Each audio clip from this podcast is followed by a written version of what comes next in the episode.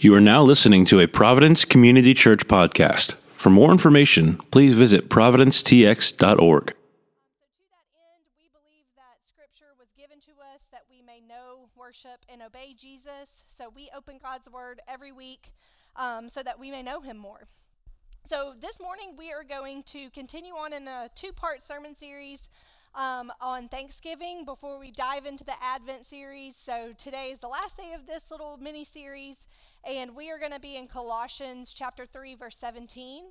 If you have a Bible, go ahead and turn there with me. And if you do not have one, there should be one underneath the seat in front of you.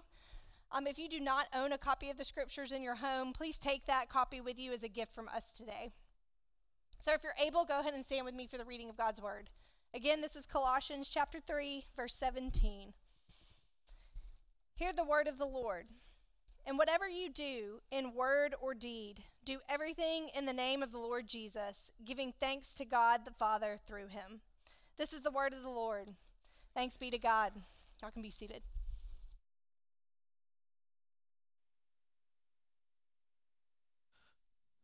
Good morning. Hope you guys had a wonderful Thanksgiving with friends and family. Uh, if you're anything like me, I'm still digesting my last uh, helping of dressing, so excuse me this morning. I'm just kidding. Uh, I hope you guys enjoyed your time. Hope you were able to uh, reflect on the goodness of God and um, hopefully you were able to enjoy the presence of others. Uh, if not, I certainly understand that as well. I have in laws, so I'm just kidding. I'm my mother in laws are here, so. Uh, if you don't know me, my name is Ty Gaston. I uh, serve as one of the pastors here at Providence Community Church. And like Jenna said, we are closing out our uh, two part series on gratitude, which we felt like was a, a good segue into Advent as we look forward to the incarnation of Christ, or look back on the incarnation of Christ and look forward to the future Advent or future return of Jesus. So we wanted to start with a heart of gratitude. And uh, so Court preach on the on the first part, and I will be closing out here with the second part um, in Colossians ver, uh, chapter number three, verse 17. So what I'm going to do is I'm going to pray for us, and then we will get in. And while I'm praying, would you please uh, not just pray uh, with me, uh, but uh, pray that God's word would be living and active in our hearts today. Let's pray.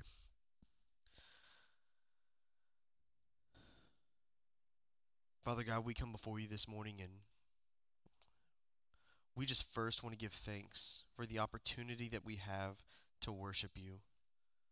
Rather, we could be anywhere in the world right now, but we're here, sitting underneath your word by the power of your spirit, and we ask that, that you would change us. You would make us more like you. That this morning, as we submit before your word, that we uh, help us to come before it humbly knowing that you are the Lord of our lives, not anything else. That your words are the are the words that dictate how we live, not anything else. So God, help us to come to your word with an open heart, with an open mind, with a heart that is that is eager to hear for what our King may say to us. Now we love you, and it's in your beautiful name we pray. Amen. So, Court last week opened up this series on gratitude in part one by uh, going through Colossians chapter 3, verses 15 through 16. And, and uh, he primarily talked about the peace of Christ ruling in our hearts and how, in a world that is chaotic, a lot of things happening, the thing that should be the primary dictator of how we feel inside of our hearts is the peace of Christ that no life circumstance, no uh, rough situation we may be in, no, nothing about our jobs, our families, our friends, that should not rule our hearts, but the peace of Christ found in the person and work of Jesus should be the thing that rules primarily. Secondarily, he talked about the Word of God should dwell in us richly, that this is these are our marching orders on how we live our life. That it's not anybody else's uh, words, it's not our own words, it's not our experiences that get to dictate how we live, but it's God's word and God's word alone. And it's His word that we run to for anchored truth. It's the light unto our path, and there's nothing else. And because we've been given the Spirit that rules inside of our heart and the Word of God for us to drink out of daily, we should have a heart of gratitude. We should have a heart of gratitude that we didn't just have a God that was transcendent at the end of the universe and just set things into motion and then checked out, but instead we have a uh, we have an immanent God who's with us and promised to always be with us. We have a personal God that interacts and interweaves in throughout our daily lives, and that should give us a heart of gratitude. And so, what I want to do this morning is I want to I want to zoom out a little bit and not just talk about what rules inside the heart, but that how this heart of gratitude that we should have should shape and mold everything that we do. And you're going to see it when we you just read the text, we're going to go through it again. You're going to see it. It should it's a large sweeping statement that every whatever we do in word or deed, everything should be done in the name of the Lord. That is a gigantic sweeping statement and I think begs uh, us to ask the question, what does that mean? What does that mean for us today? So uh, let's get into it. We're going to be, here's the first part. We're going to go through it part by part and break it down. The first one is Colossians 3, verse 17 says, And whatever you do in word or deed, so before we get started, we need to we need to know that this church in Colossia wasn't started by Paul. It was started by a colleague of his uh, named Epaphras, and Epaphras um, just needed some guidance, really, to report back to Paul, and then also on what he should do moving forward. He visited Paul and updated him on how well the church was doing, and brought uh, brought Paul up to um, up to date on the social pressures that they had felt. And Paul wrote a letter to the church of Colossia to encourage the Colossian church to not only address these issues, but to challenge them to a life that was filled with a greater devotion and marked by something different than what they had been marked by before. And so uh, he even went as far as to, in Colossians 1 15 through 20, he wrote uh, what's uh, sort of like a Messiah poem to help them remember to help them remember that just as the divine glory dwelled in Christ, so it, uh, so Christ also indwells us. We are in Christ. And because we are in Christ, our actions and our words and our thoughts must be different than what they were before. The old man is no longer present. The new man, the new creation, is what is what's present. And they faced two major social uh, pressures that they had to resist. The first one was a mystical polytheism. So, in other words, they grew up worshiping a bunch of different gods. They had a god over everything that could they, that they could worship. And when these people who had grown up worshiping a different god for a different thing, they came to know Jesus. Jesus just became just another one of those gods that they worshipped. He just lined up right along, right along neatly aside the God of sun, and the God of whatever it is that you want to put in there, they had a God for it and they worshiped it, and Jesus just became another one of those. And so Paul said that they had to no longer worship these others these other gods, but instead Christ stood above them and he should be worshiped only and primarily. We run the same risk by making Jesus just one of the things that we do. We run the same risk by worshiping other things, whether it be job, whether it be sports, whether it be our children, family, friends, you name it. There's a bunch of different things that we can do. While we may not call them gods, the way that we live our life and the way that we align our life around them and how they dictate how we go and move, they it's very clear clear that functionally they are our gods and that we just align Jesus neatly right alongside them. Instead, we are to lay that down. So that's the first pressure they felt was a kind of a mystical polytheism. The second uh, pressure that they felt was from the Jewish culture. Uh, in Judaism, there's great pressure from the Jews to the Gentiles that they must uh, align and uh, uphold the laws in order to become more like Jesus. So they lived this Jesus plus type of lifestyle that they had to not, yes, worship Jesus as Lord, but you also had to be circumcised. You also have, had to uphold these ceremonial laws. There was everything that everything that they had to, uh, the Jews had to do. They attach onto Jesus, and you become a better Christian. In, in fact, you become an authentic Christian when you not only follow Jesus, but you also follow the law. And we run the same risk, just like them, by trying to earn our salvation instead of running to Jesus. And to accept either one of these is both false and compromising to the Christian faith. Paul knew that at the time, and it's true for us today. Uh, that because Jesus has tried, we don't have to fear anything else ruling and dictating our life and what may come out of that that rule. We don't have to fear that any longer because Jesus has triumphed over all things. Jesus has triumphed over all spiritual powers and freed them and us from any obligation to any man made gods that we may have. Jesus also fulfilled the law, which lacked the power to change. In fact, the, the law just revealed what we were what we were not. But it wasn't until Christ fulfilled the law that we now have the power to change who we are as a new creation.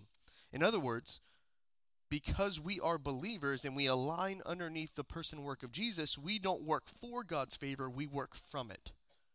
We don't work for to attain God's favor in our life, but instead what Christ has done for us can now allows us to live how we need to live. Our words and deeds are shaped and molded and changed because of what Christ did. We don't change, mold, and shape in order to make sure that our salvation is secure. It was already secure in Christ, and now we work from there. So, followers of Jesus are freed from the bondage of sin and have the power of the resurrection living inside of them to change them.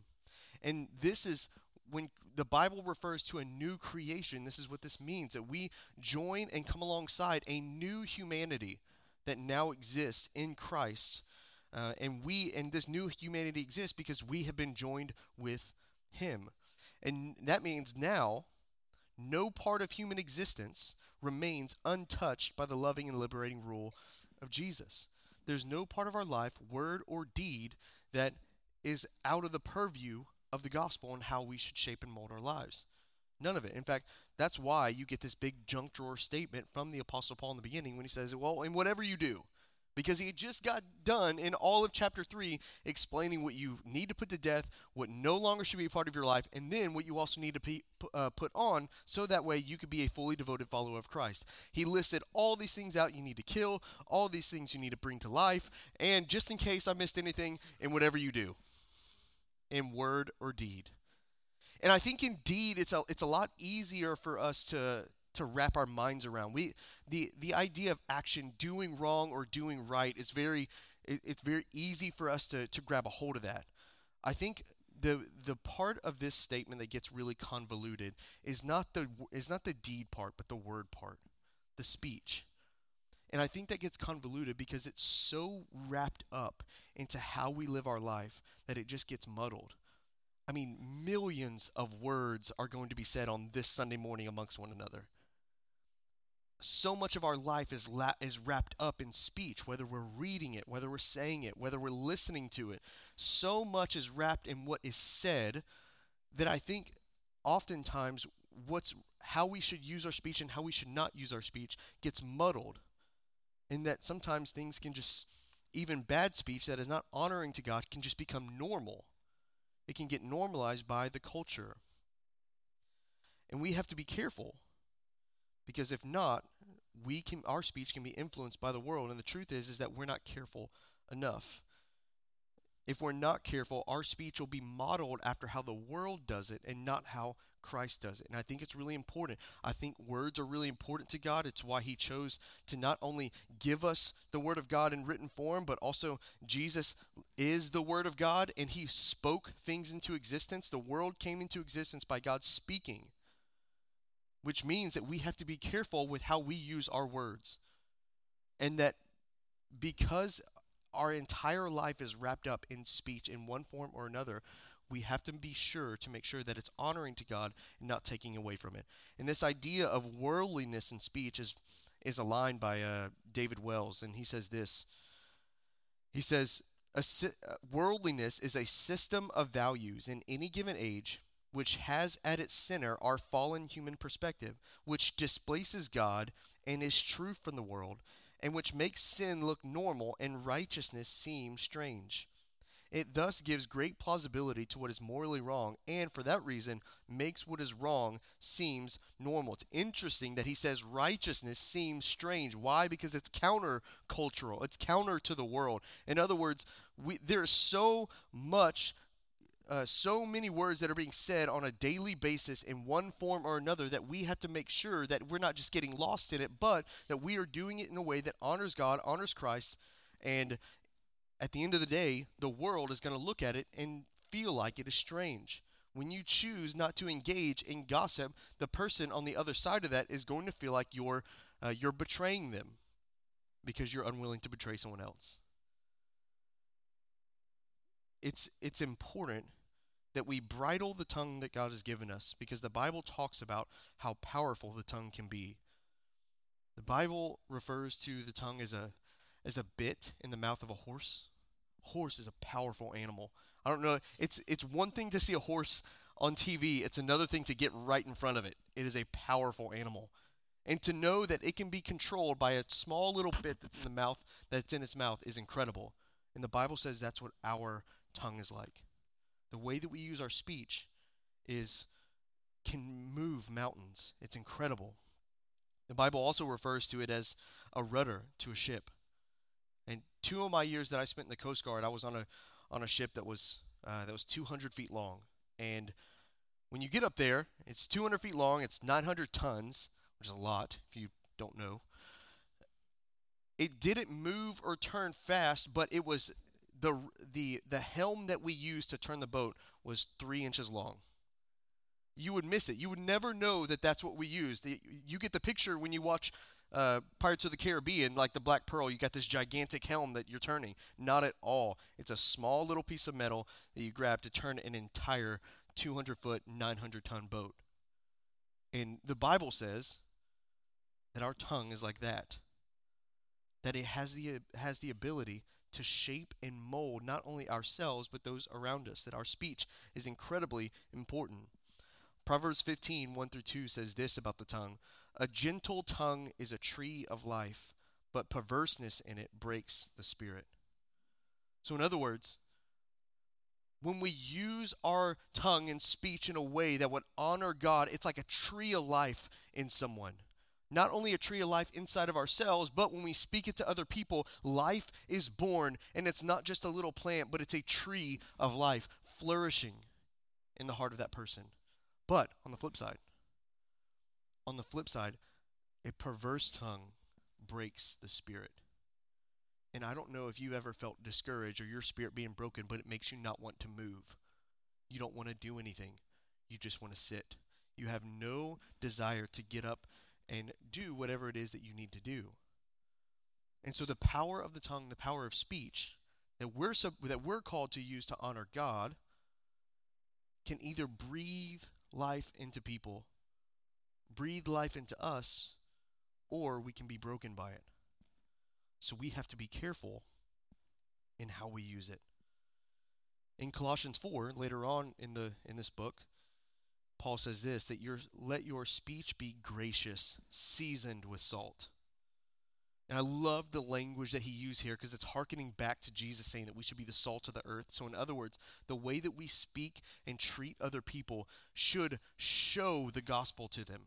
That when people hear you speak, even in the moments that you are frustrated, even in the moments that you're joyful, even in the moments that things aren't going right, and when things are going just as you imagined, that people would hear your speech and not only wonder what it is that allows you to do that, but wonder about the God that has so shaped your life that you could. That our speech should be seasoned in such a way that it paints a picture of the kingdom. So the Bible in Colossians 3 verse 17 expounds on that a little bit more that it's not just uh, not just word or deed, but it, it keeps going. So, section 2 says this that we should do everything in the name of the Lord Jesus. Notice that it doesn't say in the name of the Savior Jesus. And Paul's very intentional with his words, and I, I, think this is on purpose. And yes, Jesus is our Savior. That is 100% true, but he doesn't use that language. Instead, he says, in the name of the Lord Jesus.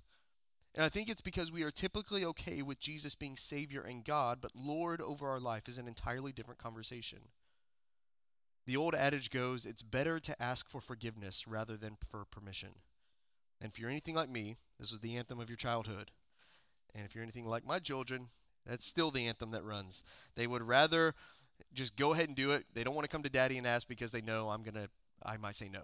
And they just want to live that way. And I think that this is true for a lot of a lot of the way that we live. We want we don't want to go to God and allow him to be lord over our life to dictate how we should live, to make decisions for us. We don't want that. For one of two reasons. One, I think we desire the autonomy. I think there's a part of us inside of our hearts that desires to make decisions to be the captain of our own ship, to continue the analogy. I think there's a part of us that thinks our justice is the right justice. Our grace or lack of it is the right move to make. Our decisions are the right ones. I think there's a part of us that likes that. And more often than not, we're not prepared to do what the Lord would have us. So we are just willing to do whatever we want to do. That's reason number one. Reason number two, though, I think we have settled into our identity as a sinner and not as a child of God yes, we are sinners, and yes, we will continue to sin. Sin's not going away until Christ returns. But that is once you have given over to the Lordship of Jesus and been rescued by his person and work, that is no longer your primary identity. Your identity is not defined by the sin that you have, but instead by the king that you serve. You are now a child of God. Colossians 3 1 says this If then you have been raised with Christ, you have been raised with Christ. Seek the things that are above where Christ is, seated at the right hand of God. So if you have been raised with Christ, your vantage point is now different. Later on in the book of Colossians, it's going to call us holy and beloved. These are the identities that we should carry as believers, not as a sinner. But I think that we use this this old adage, I'd rather ask for uh, forgiveness than permission, because we understand the gospel and that God forgives. Not that we should change, but we, we say, okay, well, I know that God will forgive, and because of that, and I'm a, I'm a sinner, I'm just always going to sin, and God's always going to forgive, so I'm just going to let things ride out and see how this goes. I think we get caught up in the normal everyday rhythms of life without really even giving any thought to it because we just, they're in the back of our mind, we know, oh yeah, well, God will forgive. I'm a sinner, right? I'm a sinner. I, I sin. That's what I do. But the truth is, is that we are called to live differently. And so when Paul says, if then you have been raised with Christ, seek the things that are above, where Christ is, seated at the right hand of God, he's not talking about how one day we will all leave earth and the world will fade away, even though that is true.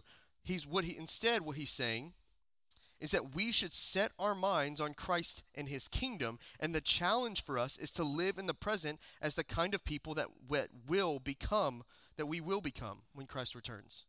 Not to live like one day things will get better, but instead to say, no, we are citizens of God's kingdom today, and that is going to dictate how we live. That is going to arrange and align how we make decisions. And he juxtaposes in the rest of that chapter, chapter the old humanity, which is distorted sexuality and destructive speech in Colossians 3, against the new humanity, which is given to us, that we're called to uh, live lives of mercy, of generosity, of forgiveness, and love. And that the old humanity, the old way of doing things, the old way of making ourselves Lord or making other people Lord over our lives is done and, and has died on the cross, and the, the new humanity is born again. So I think we need to ask what, is the new, what does it mean to be to live in the new humanity. It means that we live to the glory of Christ and not our own benefit. We live to his kingdom, not our own kingdom. That it's no longer us that are making decisions. We are not Lord, but instead everything that we do is underneath the banner of the gospel. And that we didn't just get saved from sin, but we were saved for Christ. We were rescued from despair, but pushed forward to Christ. And this freedom means that we don't attempt to use God and others for our own gain. It means that when we interact with other people, that we can do so in a way that would not only bring life to ourselves, uh, but would honor God and bring life to others. We can, it means that we can love our spouses and our children without manipulation. It means that we can do our jobs without self congratulation. It means that we can walk alongside friends and family without unrealistic expectations because they don't fill the void in our hearts anymore. They're not Lord over our lives. We can forgive others because God has forgiven us fully. We can love others because he has loved us perfectly. We can serve others with joy because Christ served us with great passion, sacrifice, and delight. We live our life with a deep gratitude for what Christ has done for us, and this shapes everything that we do. We are, we are great, we should be grateful and have a heart of gratitude towards the Lord that has died for us. Really, what I'm saying here is that because Christ has given his life for us, we should give all of our life to him. And this type of lifestyle is a lifestyle of worship. That in every moment, we're not asking the question, Am I allowed to do what I'm about to do? But instead, we're asking the question, How can I glorify God in this? So, what does it mean to do everything in the name of the Lord Jesus? Colossians 1:16 informs us on this a little bit. It says this, "For by him all things were created in heaven and on earth, visible and invisible, whether thrones or dominions or rulers or authorities. All things were created through him and for him." So what does it mean to do everything to the name of the Lord Jesus? Well, first, we do everything by him. So we do it underneath his, his authority. He is Lord over our life, and he's the one that makes decisions. We don't make decisions. He is in control. We are not in control. Even in our moments where we feel like everything is right, and this is not in my notes, but I just I want to say it. Even in the moments where we feel like job's going great, money's in the bank account, family's healthy, everything is going right, even whenever that's true, we're still not in control. It feels like it. It's an illusion, but we're still not. It's only in the moments that things go wrong that we actually start to say, hey, God, I need you to take control over this. When truthfully, He's had control the whole time. And that just because things go bad doesn't mean that He has gone bad. But we have a God that knows all, that knows more, and is far more wiser than we ever could. And so when something doesn't go wrong, or when something does go right in our eyes, it could have gone infinitely more wrong if it were if it had gone in our way. God's way is the best way. God's way is the right way. He is Lord, and we do everything by Him under His authority. Also, we do everything through Him. In other words, we do it in His stead, by His power. We don't do it on our own power, under our own um, ability, but instead we lean into Christ, who has promised to be with us until the end of the ages, so that way we would carry forward His kingdom and and the next one for Him. For we would carry over His purposes. So we don't live our life for our own purposes, but we live it for His. That His life is the one that we lift up, not our own. And really, at the end of the day, the thing, the question that we should be saying and asking ourselves is is the way that I'm living my life right now is it is it adding to and not that Christ needs us to add to his reputation but do do our lives exemplify and lift up the name of Christ or, or does it take away take take away from it? In other words when people look at the way that we live do they see Jesus or do they see us what do they see that's what it means to do everything in the name of the Lord Jesus and everything means everything. In the Greek, it means everything. It means all things. There's nothing not in this category. It's a junctural tor- term that Paul wanted to make sure he fit. Everything. That means everything that we watch on TV or on the internet, it should be honorable to God. The person that we, the people that we interact with at work, annoying or not, the way that we interact with them should be glorifying and, honor, and honorable to God. The friends that treat us well and the friends that betray us, we should love them in a way that is honorable to God. When kids disobey, you drop kick them. And then, just kidding. And then, you do it in a way that's honorable to God. Let's just put it that way.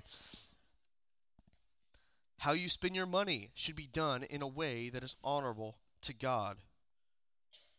If there's anything that would call us liars, it's how we spend our money. Truthfully.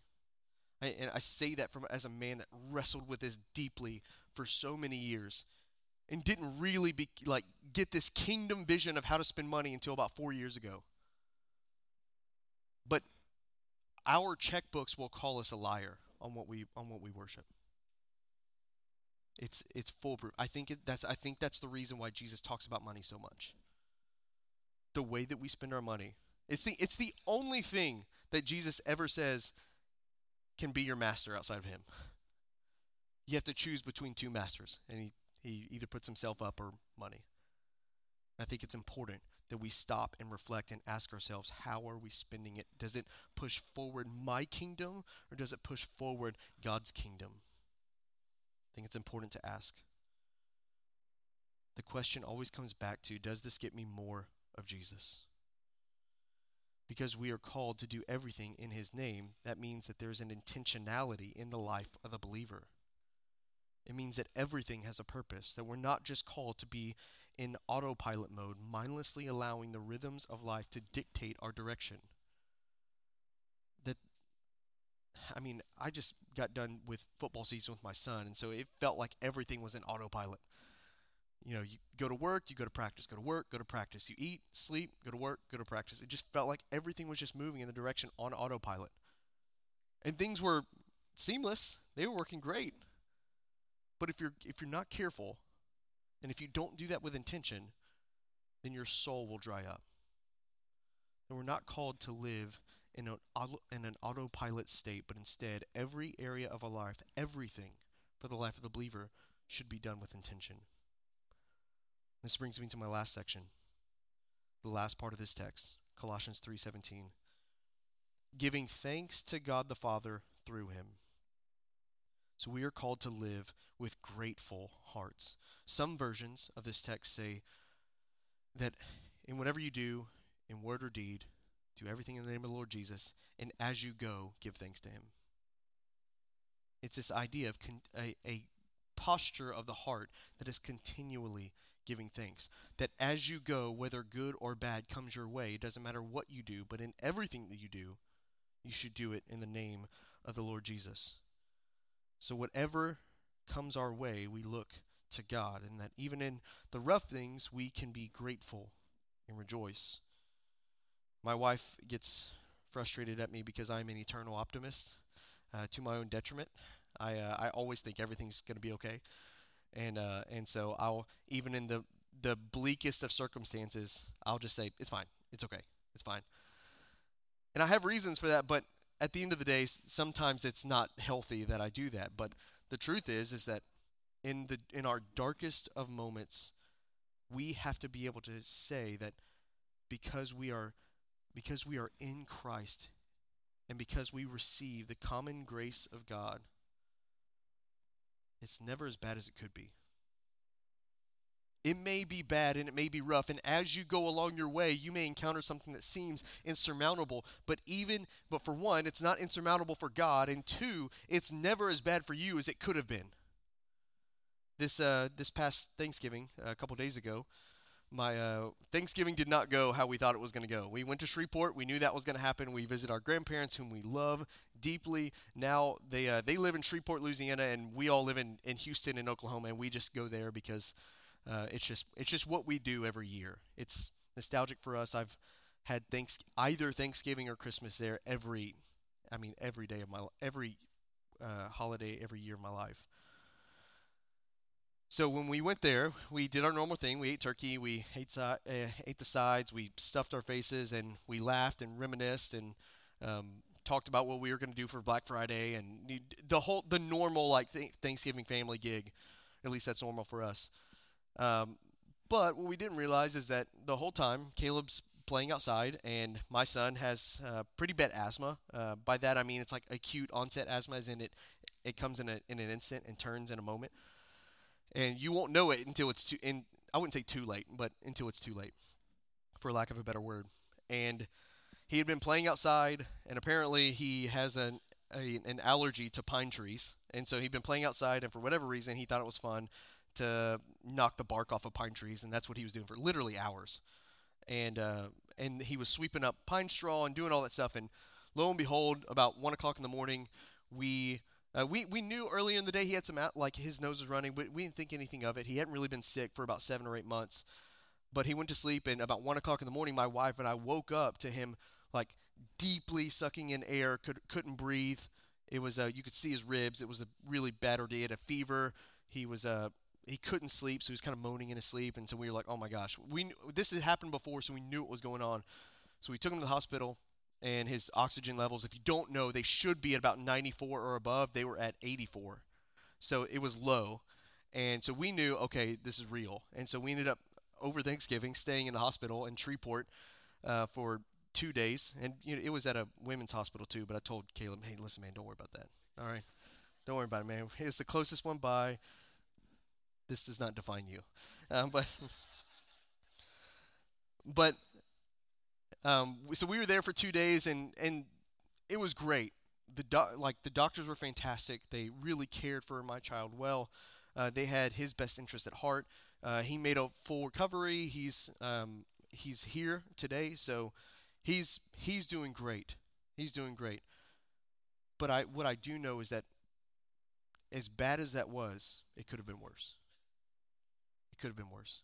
And I know people's stories have gone past my story, and some have not been as bad. I know that, that the, there's a wide ranging narrative to everyone's story, but even as bad as it could be, it's never as bad as it could be. Because God's gracious and caring hand is at stay. And even if we can't see it, it's true. I think it has to be has to be noted that in this book in Colossians, Paul is imprisoned. He's writing from prison. So he had been beaten, arrested, and thrown in prison. And when he's writing to his friends in Colossia, what he's saying is, please pray that God would open a door for the word. And I love the language there because he doesn't say, please pray that God open the door of my jail cell. But he says, open the door for God's word to go forward. So, in other words, in everything that he did, anything that was coming his way, even if he was beaten and thrown in prison, he was hoping for God's kingdom to go forward.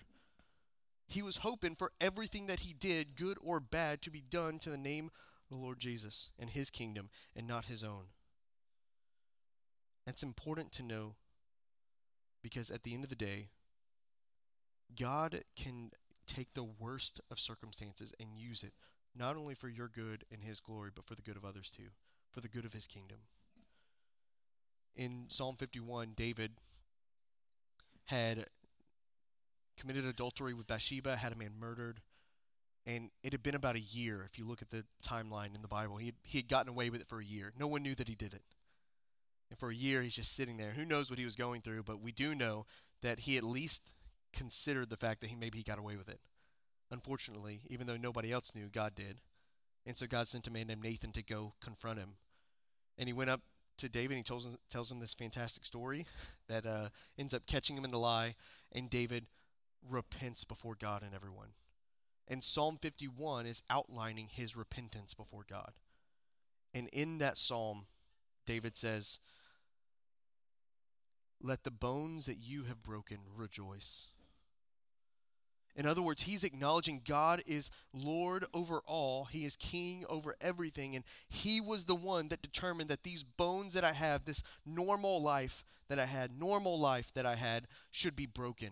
He was the one that determined that it should. And he was good for it because it would have been far worse if he just allowed me to stay as I was. And so, God, let the bones you have broken rejoice. And that's the kind of posture that a believer should have the heart of gratitude, the giving thanks along the way. That whatever comes before us, we're going to be willing and have a heart posture that says, Thanks be to God. So I, want to close by reading another portion of Colossians because I think it's uh, I think it's really important. It's uh, at the very beginning of Colossians chapter 3, verses 2 through 3. And it says this Set your minds on things that are above, not on things that are on earth. So, in other words, as a believer, our mind should be thinking about Christ and his kingdom, not ours. Not things that are going on in our lives, but our mind should be set and should start with Christ and his kingdom. Doesn't mean we don't consider the things of this world. It doesn't mean we don't consider friends and family and work and money and food and all the things that we enjoy. We shouldn't it doesn't mean we shouldn't consider those things. It just means that our heart should be set on the things above. Should be set on Christ. Then it ends like this. For you have died, the old man is dead. The old humanity has passed away. As a believer, you are a new creation in Christ. For you have died, your lordship over your life. The captain of your ship has died. Christ has taken the helm. For you have died, and your life is hidden with Christ in God. So, in other words, you are you have a safe and secure future if you are in Christ that you can have a heart of gratitude because there's nothing that can shake the state of your soul because your life is hidden with Christ in God. It's secure, it's unmoving. I'm, I'm reminded of the story of Moses when he encounters God. And God says, You can't see me, but I'll hide you in the cleft of this rock. I, th- that's the picture that I get here. The picture that I get is Christ has provided a place for us to be hidden in Him so that way it doesn't matter what comes our way, but that we're secure and we're safe. That we can give thanks as we go along the way because our life, the state of our soul, is hidden with Christ in the cleft. And that cleft is unmoving, it's unshaking. We can be sure that the state of our soul is in the place that it needs to be because of Christ. So, my question for you is this What would it look like for you to submit everything to Jesus? What would it look like for you to be so grateful for what he's done for you that you would that you would be willing to say, "Take all of me"? And then secondly, are you prepared to do what you need to do to follow him? Are you prepared to give everything to him? And lastly, what are you holding back and what needs to change? And these are questions that we're going to have to ask and questions that we need if we're going to have a flourishing relationship with Jesus. If that tree of life is going to flourish inside of us and blossom out, the only way that we move forward is being able to answer those questions. What are we holding back? And what needs to change? If you stand, I'll pray for us.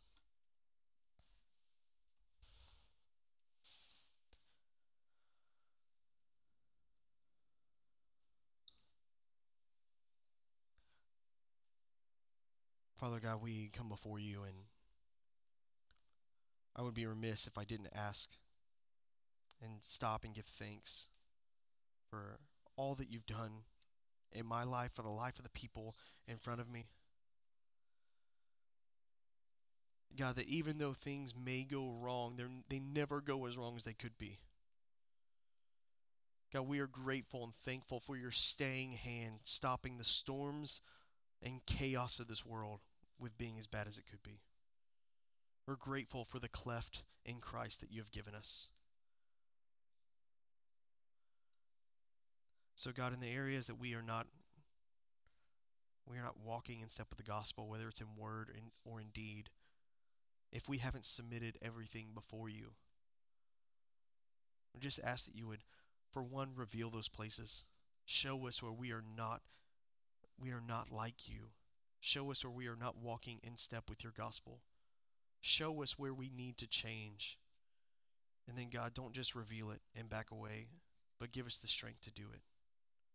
Let the power of your resurrection inside of us allow the dead things that are there to live. God, it's by your power alone that we can do this. It's by your authority alone that we can do this. And, guys, we just pray that as we go along our way, that we would have hearts of gratitude. And God, that we would be reminded each and every day of the grace that you have extended to us. It's in Jesus' name we pray. Amen.